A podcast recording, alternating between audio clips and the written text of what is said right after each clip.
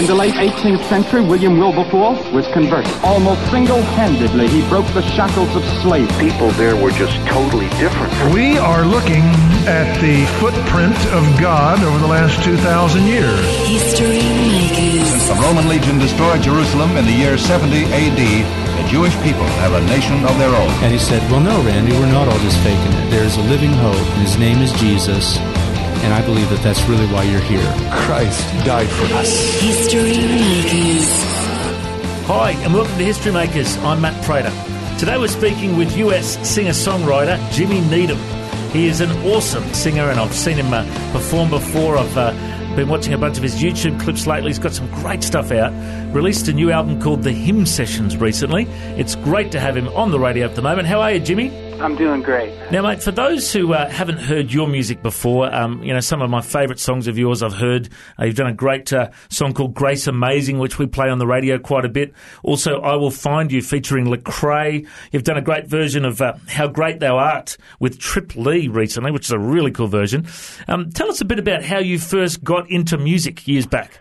Yeah, uh, well, you know, my my first exposure to any sort of performing in music was actually um, doing uh, school musicals and plays and things like that. I would I'd do a lot of a lot of that stuff. Um, but uh, when I got to college, it was coffee shop shows for me. A lot of my roommates were uh, were performers, and so I'd go and open for them at a coffee shop or a bar or a club or whatever. And you know, the feedback was always really good. I was I started writing some songs uh, late high school, early college, and um, more and more folks started coming to those shows. Eventually. Uh, um, my dad offered to help fund a record um, for me back in uh, back in the day, and I, I, I put it out there online, and the rest is sort of history. I got a phone call from a, a record label that wanted to sign me because of it, and have been doing this now for the past eight years. So it's been pretty pretty awesome. And I know you've mentioned some of your influences uh, musically over the years have been the likes of Lauryn Hill, Gavin DeGraw, Jason Mraz, and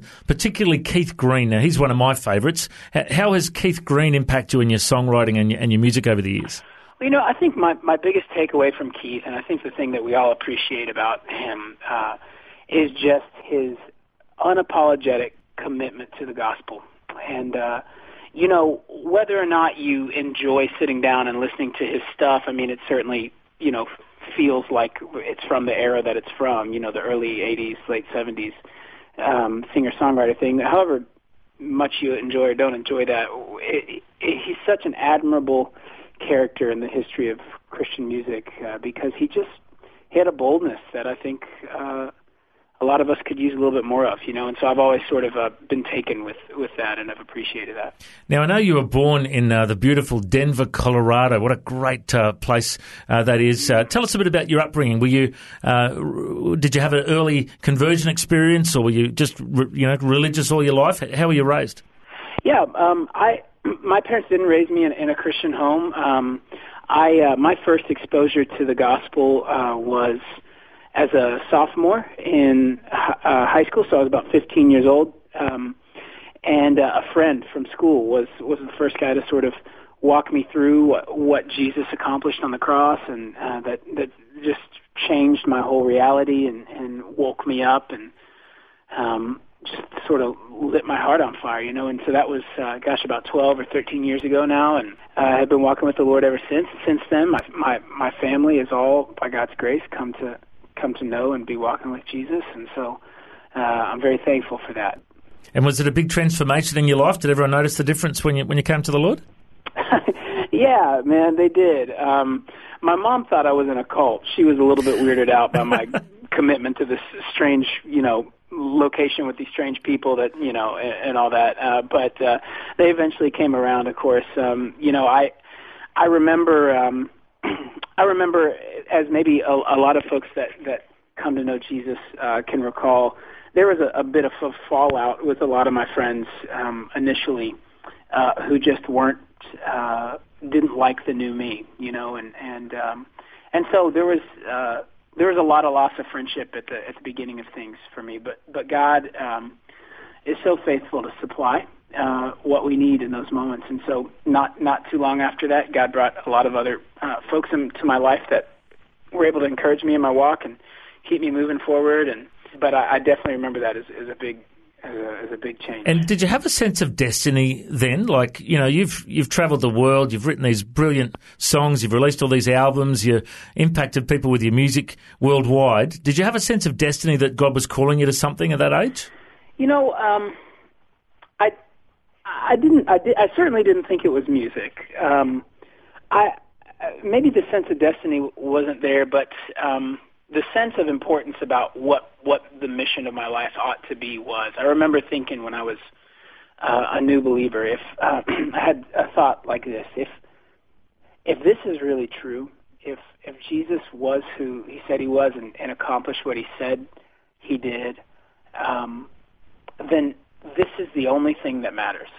This is the only thing worthy to spend my life on. If heaven and hell exist and all of that, then I just need to I need to be given fully over to it. And so that you know, if if I felt any particular calling, it was just to that that this is this is the the worthwhile life mission uh, for me, um, advancing the gospel. And you know, the the music thing is is a is a great um, it's a great avenue for me to do that. Uh, but um, I, I try to hold it open-handed because I know that you know ultimately my my main calling isn't to to be a great artist; it's to be um, an ambassador of Jesus. So um, I'm open to whatever God has in the future, and uh, but I'm excited in the meantime that uh, He's opened so many doors for me to get to share my my songs with so many folks. Reminds me a little bit of that quote that uh, C.S. Lewis talks about. He says something like, "If Christianity is false, then it's of no consequence, but if it's true."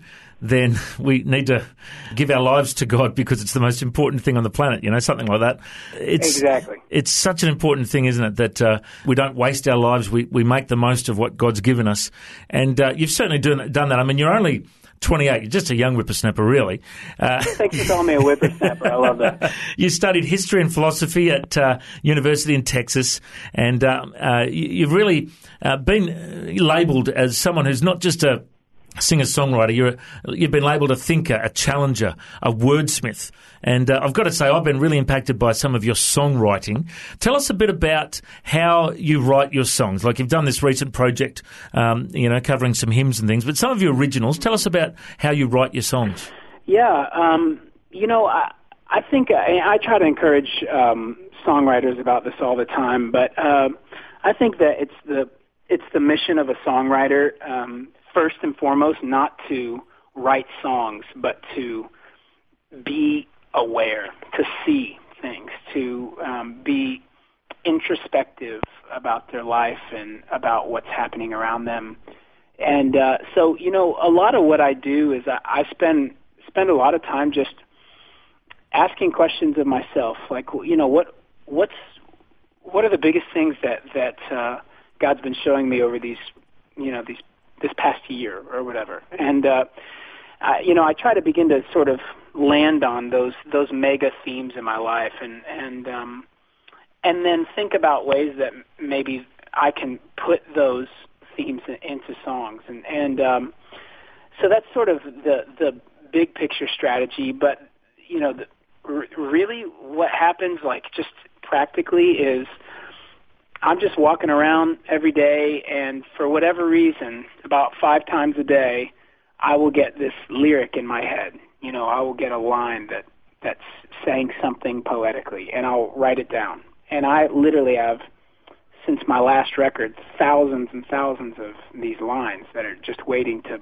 bud into songs. And so, every now and then, I'll I'll sit down with those uh, those lyrics, and I'll sit down with my voice recorder of all the uh, all the little guitar riffs that I've I've uh, written over the you know past year or whatever, and I'll try to sort of set the lyrics up with the with the guitar things on little dates and see if any of them hit it off, you know. And uh, um, I do that long enough, and eventually I land on something that works, and and and uh, I have myself the beginnings of a song.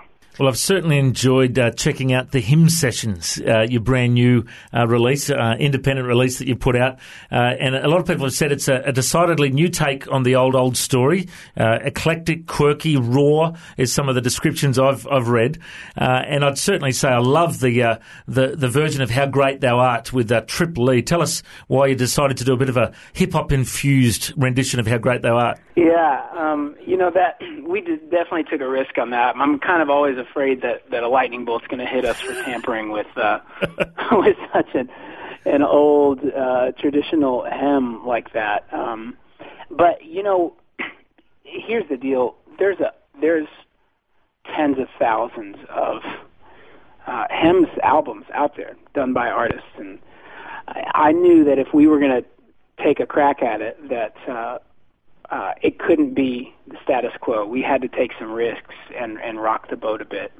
And uh, and so we, uh, I thought, you know, there's nothing really more rocking the boat than uh, taking a ham and, and putting a hip hop artist on it. so uh, so I called up Trip, who, uh, as you know, I've, I've done a number of um, things with uh, in the past, and uh, sort of let him uh, take a stab at, at reimagining these couple verses uh, uh, of the song and sort of putting it into modern language. And uh, you've heard it, and I think uh, you agree with me that he did a tremendous job Yeah. of sort of re-articulating those truths, but for, for in a modern context, you know. And then we we sort of created created around that and uh, made made something I think that that at least as far as I've researched uh, hasn't really ever been done, uh, which is very exciting uh, to to break a little bit of new ground.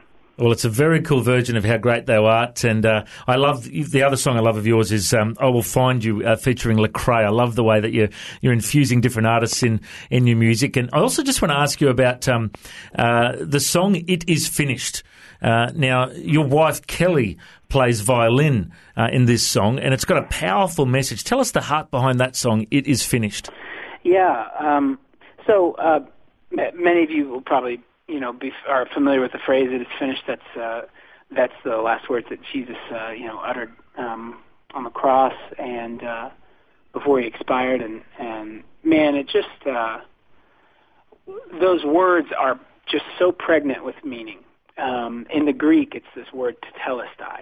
It's this one word, and, and uh, I um I wanted to attempt on this Hymns record to not only um, cover songs but sort of try my hand at um, uh, Hymns of my own, you know. And so I, I I wrote a couple of songs that sort of fit fit that language and writing pattern. Uh, and it is finished uh, was uh, was one that that I wrote, and um, uh, it's it's basically a celebration of all the implications of what that means. When he says it is finished, he doesn't just mean it's over. I'm I'm dead now. He's he's saying he's saying everything that needed to be accomplished to bring his bride back to God has been accomplished. It is finished. And so the song just uh, unpacks that um, in every verse, and, and I was so happy to have uh, uh, Kelly be featured on it and violin. That's she was. We met because she was a violinist in my band, so it's nice to have her her back on a record with me and. Uh, yeah, it's sort of how we close out the record so that everybody can leave meditating on that truth. Mm, very powerful, and uh, the song's called "It Is Finished." And I've heard a preacher once say, uh, "You know, Jesus, did, Jesus didn't say I am finished; he said it is finished." You know, the purpose for which I was sent to die on the cross, uh, you know, that is finished now, and we're in a new covenant, you know. And I just love that uh, you, you, you finished the record focusing on the gospel of Jesus Christ. Uh, and obviously, you know, it's the most important message in your life. You've, you've uh, had your life transformed at the age of 15, as, as you shared earlier on in the interview, and, and now it's the message you want to bring uh, to the world through your music, and you cer- certainly do a great job, Jimmy.